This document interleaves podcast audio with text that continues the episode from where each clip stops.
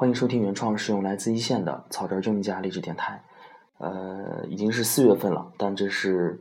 草根政家电台的第一期节目啊，因为最近确实是特别的忙，而且在半小时之外的好多工作，包括写文章、录电台啊，自己的一些额外的一些阅读工作啊，因为工作比较忙，都受到了影响。现在连最基本的这个写文章的时间都不能保证。大家如果有看我微信公众平台的话，就会注意到。从最早的两天一更新或者一天一更新，现在已经基本就是七八天一更新，十来天一更新，确实是工作过于忙啊。但是呢，这也不是说一个啊坏的事情。在时间越紧张、精力越紧张的时候呢，啊一些那不重要的事情、一些没有价值的事情呢，啊我就会考虑把它抛弃掉啊。就像我们这个现在用微信一样啊，过去一年两年呢，加了好多的微信好友。加了好多的群，在时间充足的时候呢，我们打开每个群都要和里头的朋友去聊一聊。那么工作忙了起来以后呢，我就会逐个审视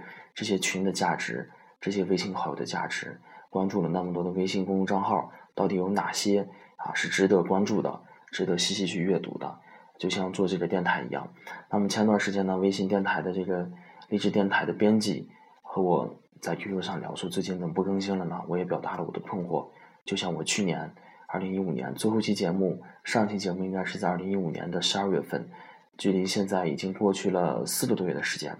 啊，我也表达了我的自己的困惑，就是说做电台的这个啊目的能给我带来什么？啊，至今为止呢，我还是没有找到一个确定的啊这么一个理由。毕竟靠兴趣，单纯的兴趣去坚持的话，啊，从二零一四年四月份我第一录第一期节目到现在，已经过去两年的时间。啊，几乎靠兴趣去坚持的话，到两年头上，已经是一个不错的这么一个啊结果了。我看了一下节目，有一百五十多期，累计播放量超过二十万次。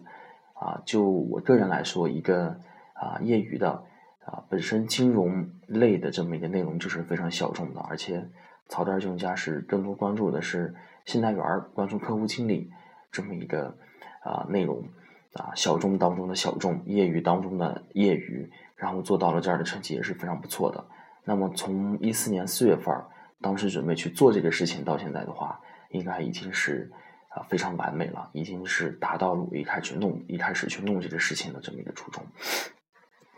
那么将来这个电台会如何运行呢？还是说一如既往的保持纯兴趣的？就是说大家能看到我的电台也好，我写的文章也好，功利性都不是特别的强，完全是随心所欲，就是。从我的自己的生活的角度出发，来聊一些我所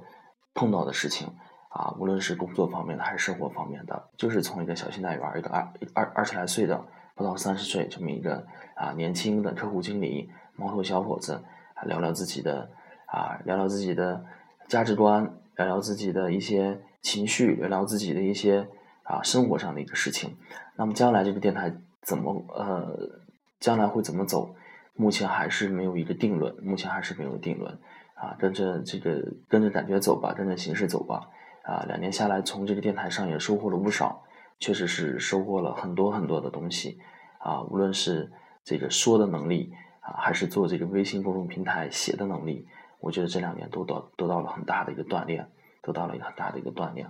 啊，那么将来怎么走呢？啊，我目前也没有非常明确的计划。啊，那么如果有听这期节目的朋友呢，如果说有一些好的建议呢，还可以在这个节目下头留言，也可以跟我的有我微信的，可以和我去沟通一下。啊，毕竟我也不想把这个过去两年的这么一个积累啊，把它呃就是这么一个浪费掉啊。毕竟呢啊，这还是一个非常好的一个平台啊，业余来消遣一下，业余和大家去沟通一下，分享一下啊我的感悟，和大家聊一聊啊，也是一个非常不错的有意思的事情。